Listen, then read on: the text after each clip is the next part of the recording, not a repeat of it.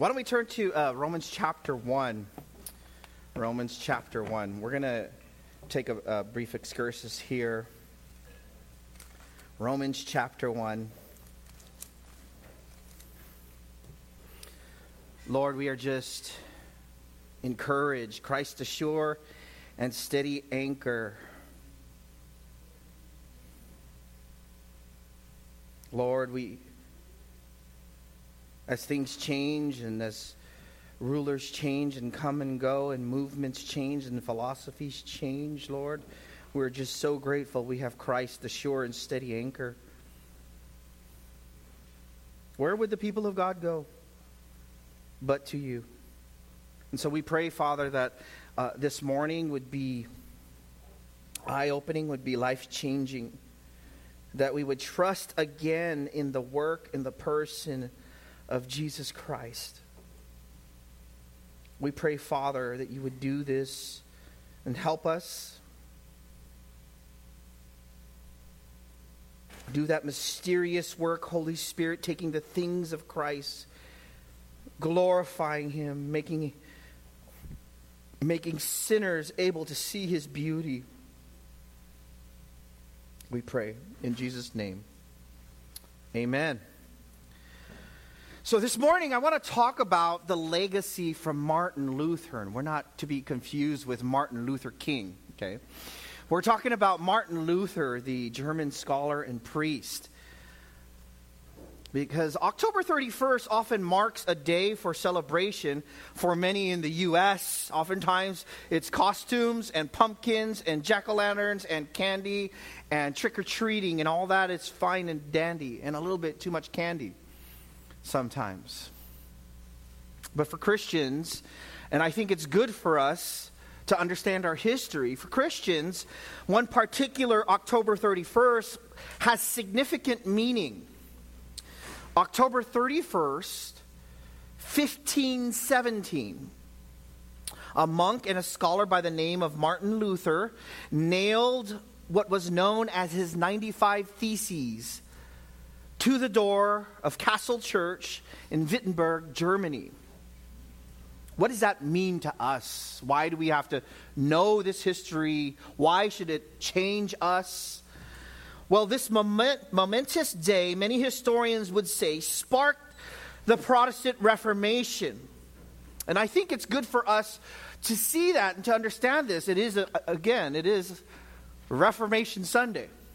Happy Reformation Sunday, by the way. This momentous day, many historians would say, sparked the Protestant Reformation. While, of course, there were other men who were precursors, such as John Wycliffe and, Jan Hus, many would agree Luther's protest of the excesses of the Catholic Church started a fire reforming, or what we would say, going back to the Scriptures as the final arbiter of belief and practice of our lives. One of the major excesses of corruption at the time in the 1500s was the selling of indulgences. The Catholic Church taught that when most folks died, their souls would go to a place called purgatory. Purgatory was a, a midway place between heaven and hell. And due to amounts uh, to different amounts of a person's sin. If a person sinned a lot and they were in this purgatory, sometimes they would stay in purgatory for quite a long time. Now, what the Roman Catholic Church was teaching was that if your dead relative was in purgatory, you can get them out faster by paying what was called indulgences. Indulgences were granted by priests and sold to the people concerned with their dead relatives. And, and the people who were, who were going to these Catholic churches didn't know any better. Why? Because they didn't even have the Bible in their own language. In thesis number 27 of the 95 theses is that he nailed on the church as a protest. Luther wrote and condemned those who preach only, this is quote, only human doctrines who say that as soon, this is what they would teach, as soon as the money clinks into the money chest, the soul flies out of purgatory. Do you understand the corruption in that? Your mom's dead, you want her to get out of purgatory, and the priest is telling you, well, you need to pay in the chest. You need to put money into the chest, and the soul, as soon as it clinks in, the soul will fly out of purgatory. That is where Luther stated greed and avarice increased. See, when we look at the, at the contributions of the life of Luther, and he was not a perfect guy, he was rude and boorish at many times, right? But I think he was a man for that time. When, I, when we look at the contributions of the life of Luther, I was just kind of thinking and looking at the history and the legacy he left to believers here in 2021. We are actually benefactors of the legacy that he left, okay? Some 500 years ago, later, we can be grateful for many important teachings from Luther. Uh, one of the main things that we see is the authority and sufficiency of Scripture. Before, it used to be the tradition of the Roman Catholic Church and whatever the Roman Catholic Church would say, rather than the Bible being the final arbiter of what is to be believed and what is to be practiced. He said it's, it's the Bible, not the Pope. It was revolutionary. He also said that the importance of having a translated version of the Bible in the common language so everyone would have a Bible. See, many of us have Bibles, maybe five, six copies at home. Sadly, some covered with dust that you need to kind of brush off and read, right? They didn't. This allows congregations or peoples that were collecting for the worship of God to be manipulated by false or non existent teachings, such as purgatory. There's no text in the Bible, by the way, for, for purgatory. The importance of having services in the common language at that time, uh, they would, the priest would uh, pronounce a homily in Latin, and no one spoke Latin. So there was no spiritual benefit. No one was being encouraged. No one was being convicted of sin. No one was being confronted with the claims of the gospel. There was a. Uh, Luther also brought up the unbiblical teaching of purgatory and indulgences, what we talked about. The importance of pastors studying in the original languages of Greek and Hebrew. Why? So that you can hold fast to the faith. So that when someone else teaches a false teaching, we can look clearly at the text of what the Greek and the Hebrew says the freedom of pastors to be married. They didn't believe, uh, they believed that when you became into the ministry that you had to take a vow of celibacy that must be taken by priests, but that's never taught in the scriptures. And even at that time, believe it or not, there was rampant sexual sin in the monasteries. It was known that priests were getting nuns pregnant in the monasteries. But one of the most important teachings we have in enjoying the legacy handed down by Luther is rediscovering the doctrine of justification by faith alone. This is one of the hallmarks of the Reformation. This is what we have to cling to. This defines Christianity itself. So, what does a German monk have to do with me? That's what it has to do with me. These were interrelated. If you took the authoritative scriptures of what they taught, you would quickly find there's no such teaching of superstitions such as purgatory. You would believe that your faith in Christ is all that justified you.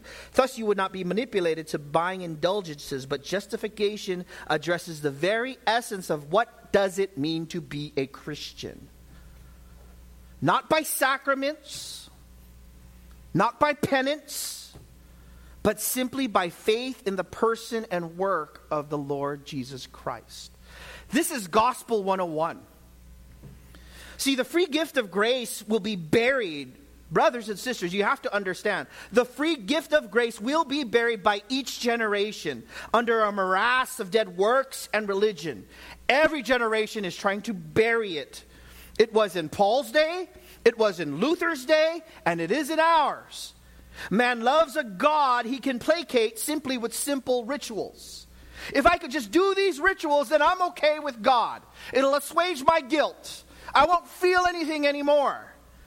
A God that, that man can ultimately manipulate. A God ultimately made in man's image, not the other way around. Man loves a salvation, a justification that he himself can earn because it strokes his pride. I did that. I got myself to heaven. I'm not as bad as that person. I didn't kill anyone. Ask anyone on the street if, uh, if, we're, if you were to die tonight, are you going to go to heaven or hell? 90% of them would say heaven. Why? Because I didn't kill anyone. And their justification, their understanding of salvation, is because they didn't kill anybody. A works based righteousness, let me tell you guys, a works based righteousness only leads to despair, disillusion, and no ultimate rest. You will not have rest for your souls. That is not what God has given us. This is why Jason read in Psalm 32, and the first line that David says is what?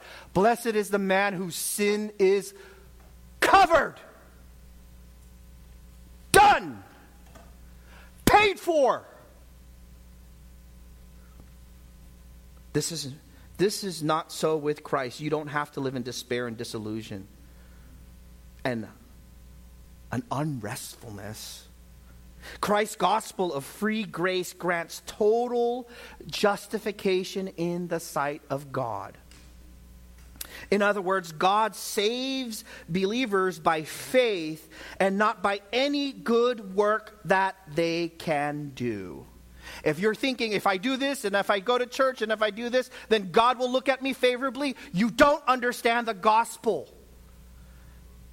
And you're standing on shaky ground. So, with that, I will preach something of part of a sermon, part of a biography of the story of Martin Luther this Reformation Sunday. I've never done this before, so pray for me. I'm going to preach a text that Christ used to save Luther and to help him be an agent to recover historic, grace given, gospel driven Christianity. So go in Romans chapter 1, we know the text, verses 16 and 17. The famous text that Paul says, For I am not ashamed of the gospel, for it is the power of God for salvation to everyone who believes, to the Jew first and also to the Greek. For in it the righteousness of God is revealed from faith to faith. As it is written, But the righteous man shall live by faith. God has given this passage to you so you would fully rest in being justified by faith in the person and work of Christ alone. So you would fully rest in being justified by faith in the person and work of Christ alone. When I say fully rest, I'm not talking about once you're saved, you don't do anything for the kingdom or his church. Sometimes I think people misunderstand me when I say fully rest in Jesus. To be clear, what I mean to say is to fully trust in the basis, the basis of your salvation being faith in Christ. That's it. We're talking basis, not perpetual inaction. Okay?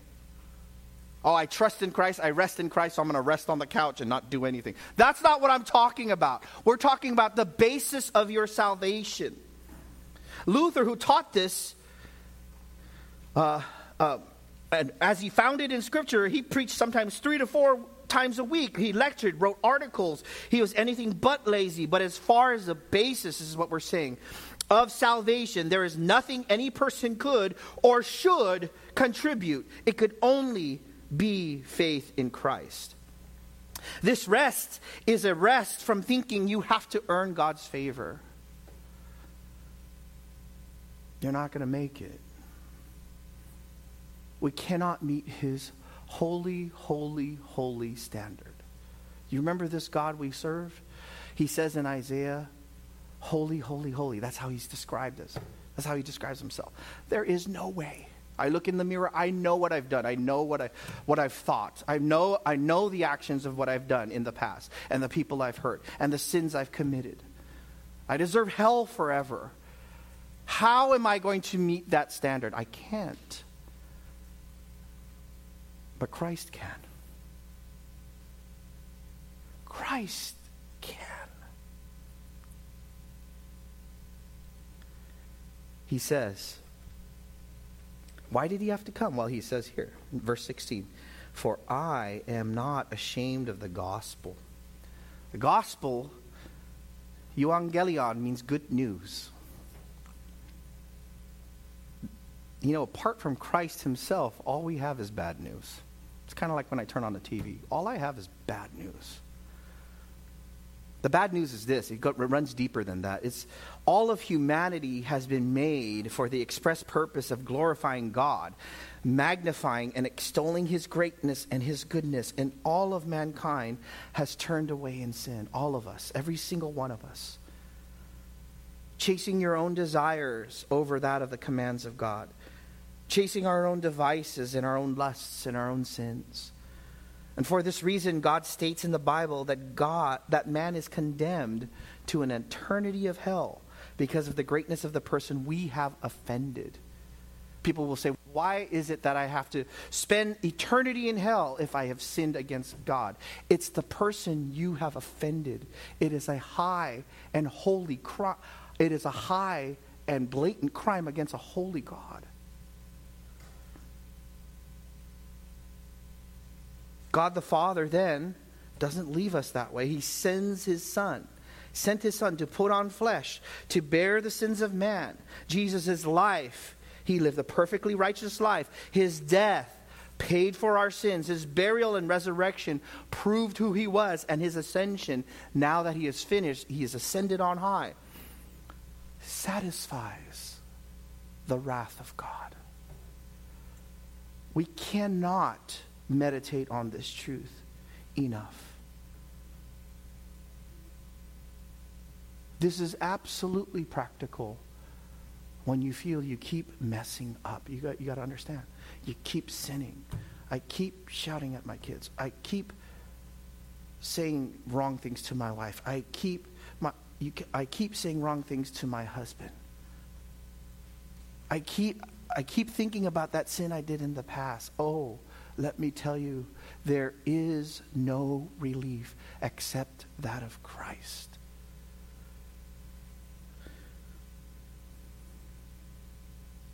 Then those who place their complete trust in the person and work of Jesus will be saved.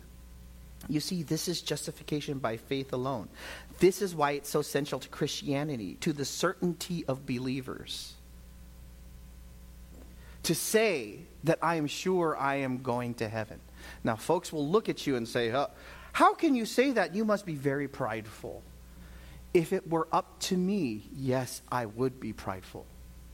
If I did earn it, yes, that would be prideful.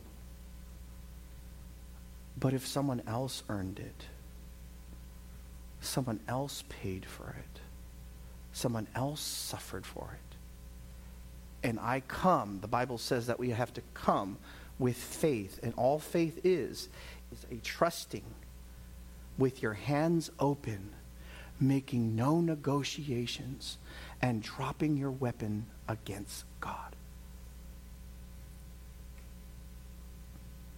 We deserve the very wrath of God for our sins of commission, the sins we have done, for our sins of omission, the good things we should have done but we didn't do, and the sins of nature. The Bible says that our very nature revolts against the authority of God. I don't want to be told what to do by anyone. That's the heartbeat of a person apart from Christ. The Bible says, by nature, children of wrath, even as the rest. See, we all deserve his eternal wrath. That's the bad news. But the good news, the fantastic news, the freeing news, the gracious news is this that God sent his only son, born of a virgin, to absorb all of the punishment you deserve and will deserve. He paid it all, such that the righteous indignation and wrath that you deserved was placed on Christ, and Christ's merit and his righteousness was placed on you. This is only applied when you exercise faith in him and stop trying to earn it. See, this is precisely why Paul says in verse 16, I'm not ashamed. I'm not ashamed of this good news. The word there, ashamed, means to be embarrassed or to hesitate or to lack courage to stand up. This is the same gospel, brothers and sisters, that Paul rested in amidst death threats. Therefore, he was not ashamed. This was the same gospel buried in medievalism, and recovered by Luther amidst all his death threats.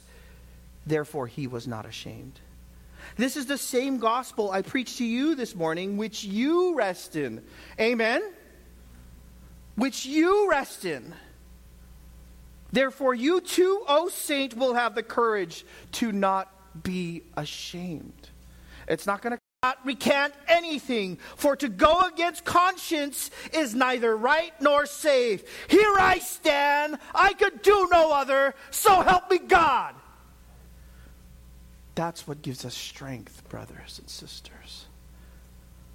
Paul and Luther rested in the gospel and were not ashamed because they knew it was God's power.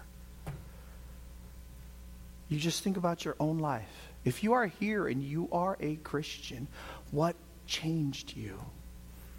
Was it a program? Was it crystal ball with lights? Was it smoke? Was it purple lights? Was it any of that? It was the simple gospel truth that someone told you and you were transformed. And your, the traje- trajectory of your life, you were going one way and now you're going the complete different way. You see, I think sometimes we, we think we could force people to change by just twisting them, gripping them, trying to make things in their life to be in that way. We cannot. Have you, have you finally realized you cannot change anyone? You can't save anyone? You can't make someone more holy. It's got to be the work of God working through the gospel as proclaimed in Scripture. And when God saves and when He changes through the gospel, it is evident, isn't it? There's a change in direction, a change in allegiance. I follow the world, now I follow Christ. I love the things of the world, now I follow the things of Christ. I love the people of the world, now I follow the people of Christ. Number two. So, number one, the gospel is the power of God. Number two, the gospel grants salvation. 16b. He says, For I am not ashamed of the gospel, for it is the power of God for salvation to everyone who believes. He says, For salvation. The word there means to be delivered, to be made safe, to rescue. It was a rescuing of the penalty of sin that we deserved. All over Scripture, we see that there's judgment that when you die, at the end of your death, there will be judgment, and it's called hell. It is a real place where there's weeping and gnashing of teeth. In Revelation, it says, and their smoke of their torment goes up forever and ever. And Paul says later on in Thessalonians, we wait for the Son of God from heaven, whom he raised from the dead, that is Jesus, who rescues us from the wrath to come the gospel rescues. Oh, parents, you must weep for your children and pray for them. Who else would? Who else is going to pray for the soul of your kids? This is war, we were reminded at our men's meeting. This is war. Please understand. And we fight with the gospel and with love and with prayer and with pleading. Luther understood this. Before Luther was saved, God convicted his heart of sin and he knew he needed salvation. In 1505, this is before he posted, you remember the 95 Theses. This is before he was saved. Luther was what we what we call conviction. This is what the Holy Spirit does. John chapter 14 says he comes to convict the world of sin, righteousness, and judgment. This is before salvation. So you could be convicted and not be saved. You absolutely can. That's why we have so many people who come to church, they hear preaching, they weep because of their sin, and there's no change. They were convicted but not converted. We need to pray for God to finish that work. And so, what happened with Luther in 1505, he received his MA in the summer and he was studying law. And on July 2nd, he was traveling home from law school he was going to be a lawyer, and he was caught in a thunderstorm, and he fell to the ground because of the lightning. The lightning, and he was terrified. And as an unbeliever, as an unbeliever, he knew he was guilty before God. There are folks who are like this. There are many folks who think, oh, I'm okay. I don't need that Christ. I didn't kill anybody. That's their line. And then there's other folks who you talk to who know what they've done. I ask them, and I'm quite surprised when I ask them, and I go, Where are you going when you die? He goes, I'm going to hell. I know what I've done. You ever, you ever share the gospel with people like that? They're so down and out and they know they messed up. And this is where this monk was terrified. He knew he was guilty before a holy God. He feared for his soul, and he did not know the grace of the justification by faith. So he tried to earn favor with God. That's what man does. He wants religion. He wants steps to do things. He wants self reformation, not transformation that only comes from God. He wants to say, I did it. And so he said, Help me, St. Anne. Praying to us, praying to one of the saints. Help me, St. Anne, I will be a monk. And the next day, he left the pursuit of law to become a monk. And it would not be until years later, when studying Romans 1 16 and 17, the text you have in your hand, when he finally was saved and trusted in Christ alone. This same one, brothers and sisters, he later said that trying to be a monk was a sin, not worth a farthing. That's a coin. The gospel is powerful. The gospel grants salvation, and the gospel connects through faith. Verse 16c. He says here, I'm not ashamed of the gospel. Why? For it is the power of God. So I know it's going to work. I know when it's proclaimed, it's going to have its perfect effect. And to everyone who believes, how does it make its connection? How does it connect to people? How is the gospel applied and how does it transform lives? It says, to everyone who believes, to the Jew first and also to the Greek. Everyone, this is wonderful. Jew or Greek, I love this no matter what background you're from, no matter what ethnicity you're from, no matter what economic background you came out of, educational, societal status, the Bible says the gospel is for you. Were you just to believe it? It doesn't matter if your parents were broken up when you're younger. It doesn't matter if you come from a broken family or you come from a solid family. It doesn't matter. Everyone, the Bible says, everyone who believes will be saved.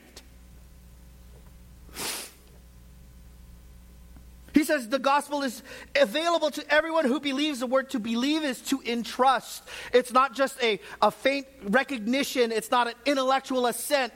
It is of me placing my trust in Him. Look at Romans 10 9, same book, Romans 10. He says it again. People ask me, How do you become saved? Well, let me show you what the Bible says. 10 9, he says, If you confess with your mouth Jesus is Lord and believe in your heart that God raised him from the dead, you will be saved, brothers and sisters.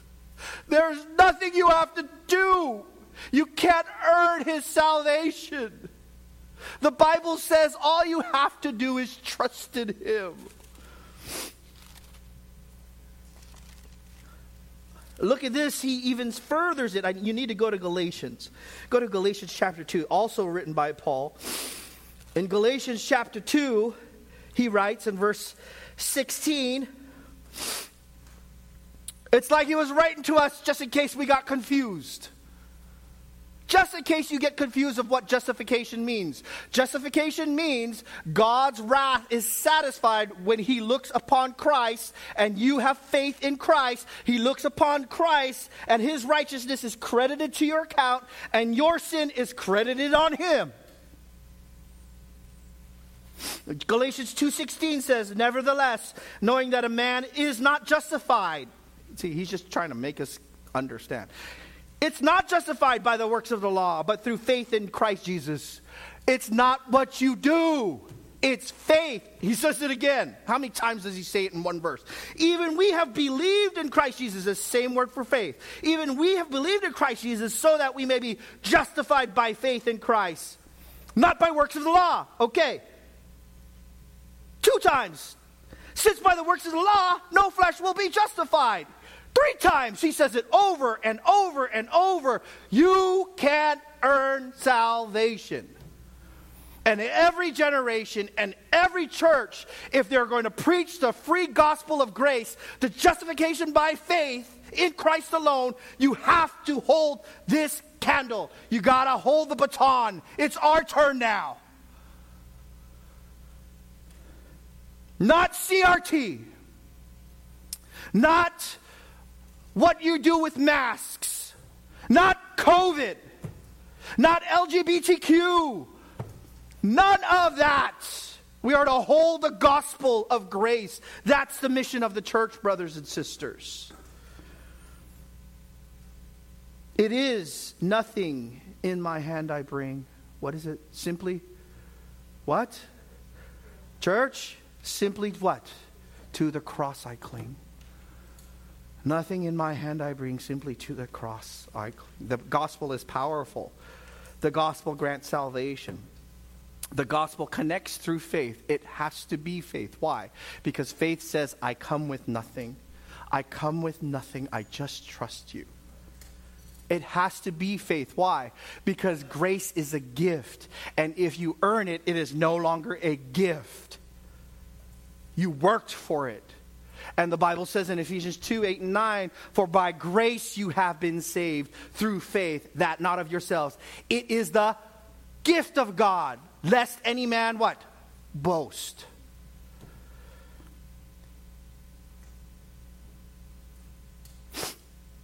Fourth, the gospel provides righteousness. This is amazing. For in it the righteousness of God is revealed from faith to faith. And what happens is God's righteousness in Christ Jesus is credited to us, and we start to live a life after that, and we become more of who we are in Christ. We're not perfect. Christians are not perfect. A lot of people say, well, I don't want to go to church because there's so many hypocrites. I don't know any church without hypocrites. Or, or I don't, I don't want to, I want to go to a church where there's no hypocrites. I want to go to a perfect one. Well, don't join it because once you get in there, you're going to mess it up. The church is for messed up people. Do you know that? The church is for sinners who've been redeemed. The church is for those who know they are condemned. The church are those uh, is for those who have messed up their lives. Maybe God can make something beautiful out of it. He can. Go to 2 Corinthians 5. You have to look at this classic text. This is called the golden exchange, the wonderful exchange. It is almost, it is so out of this world, you will think, how could this be? Why? And you will be thinking of this, if you are a believer, you will be thinking of this for all of eternity. Verse 21 He made him, that is God the Father, made him, that is Christ Jesus. He made him who knew no sin to be sin on our behalf. What is he saying? He's saying, God the Father made Christ who knew no sin. That is, he had no acquaintance with sin. He never sinned. Hebrews says, Hebrews says that he's been tempted in all things, yet never sinned. He says, He made him who knew no sin to be sin on our behalf. What does that mean? It means he put our sins on him. And then it says, so that we might become the righteousness of God in him. And he took the very righteousness of Christ and credited it to our bankrupt account. Such that when God looks at you, he doesn't look at you at your very best. He, look at, he looks at you as, as the very best of what you, his son has done. The righteousness of Christ himself. The perfect righteousness. You see, this haunted Martin Luther. In his preface to the complete edition of his Latin writings, He wrote this account about his own testimony. In March chapter five, uh, March 5th, 1545, this was a year before his death. This is what Martin Luther wrote. He said, I had indeed been captivated with an extraordinary ardor for understanding Paul in the epistles to the Romans. But up till then, it was a single word in chapter 1, verse 17, the one we're looking at. He says, In it the righteousness of God is revealed that had stood in my way. For I hated that word, righteousness of God, which, according to the use and custom of all the teachers, I had been taught to understand philosophically regarding the formal or active righteousness, as they called it, with which God is righteous and punishes the unrighteous sinner. Okay, so this is what Luther is saying. The root of the word dikaiosis, okay, means to justify or it means righteousness. Okay? And so what uh, what Luther was saying is when I looked at it, everyone was teaching me that the word righteousness is the standard by which God judges me. Which, when you look at the text, that's not what he's talking about at all. But all he ever learned was, oh, it is the righteousness that by which he judges me. And so, uh, so Luther said, I hated that word righteous. And let me tell you, if you're trusting in your own works, you will hate that word too. Though I lived as a monk without reproach, this is Luther, I felt that I was a sinner before God with an extremely disturbed conscience. I could not believe that he was placated by my satisfaction. I did not love, yes, I hated the righteous God who punishes sinners. And secretly, if not blasphemously, certainly murmuring greatly, I was angry with God and said, as if indeed it is enough that miserable sinners, eternally lost through original sin, are crushed by every kind of calamity by the law of the Decalogue, that is the Ten Commandments. Without having God add pain to pain by the gospel and also by the gospel, threatening us with his righteous wrath. And so Luther could not see. He could not see past what his teachers were teaching him. But if we look closely, that's not what the righteousness by which he judges. It's the righteousness by which he gives. Isn't that right? That's what we saw in 2 Corinthians chapter 5, 21. So then Luther says this Thus I raged with a fierce and troubled conscience. Nevertheless, I beat importunately upon Paul at that place. That means he just kept studying, kept studying. Most ardently desiring to know what St. Paul wanted.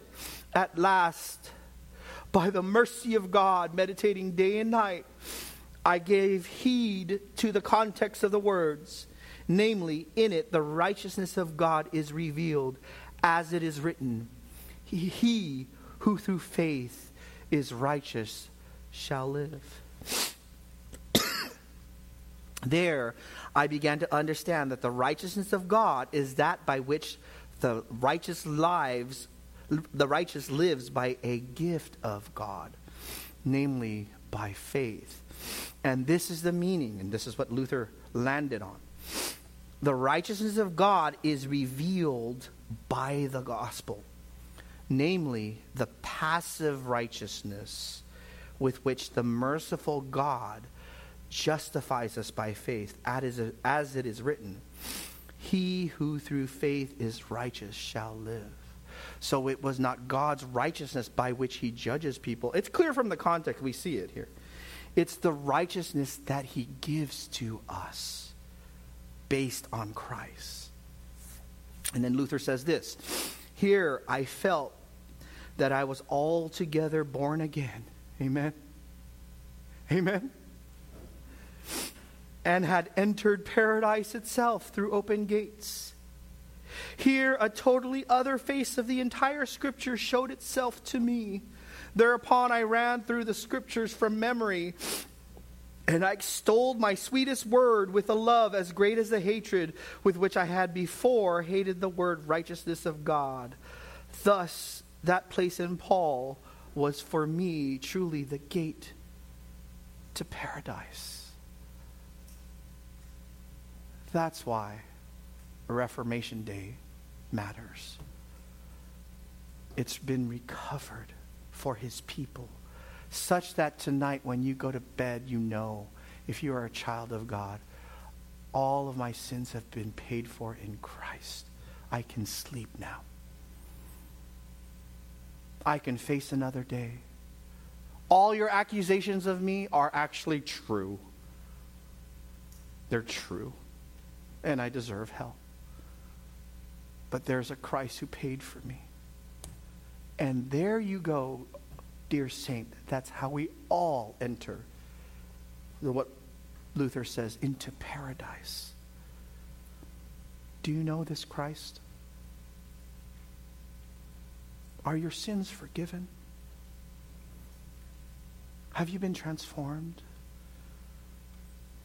Are you trusting in mom's faith or dad's faith or your relative's faith or your grandpa was a pastor or something like that or your mom, your mom served in the church? Are you trusting in that or are you trusting in the full righteousness that Christ grants through justification by faith in God? The same Christ who saves by his gospel is yours now. Rest in a gospel that is powerful, that saves, that links by faith, and that provides the very spotless righteousness of Christ. Let's pray. Father, we just pray we are still astounded at the gospel. Let us never get past the gospel. It's not for kiddie Sunday school. It's for all Christians. It's for unbelievers who don't know you. Lord, we pray if there are some here who don't know you, I pray you would convict their hearts. May they run to the Savior who grants full and complete forgiveness because of what Christ has done. Help us to rest in the Scriptures. Help us to not be ashamed of the gospel. Lord, we pray. Help us to sing this morning. In Jesus' name, amen.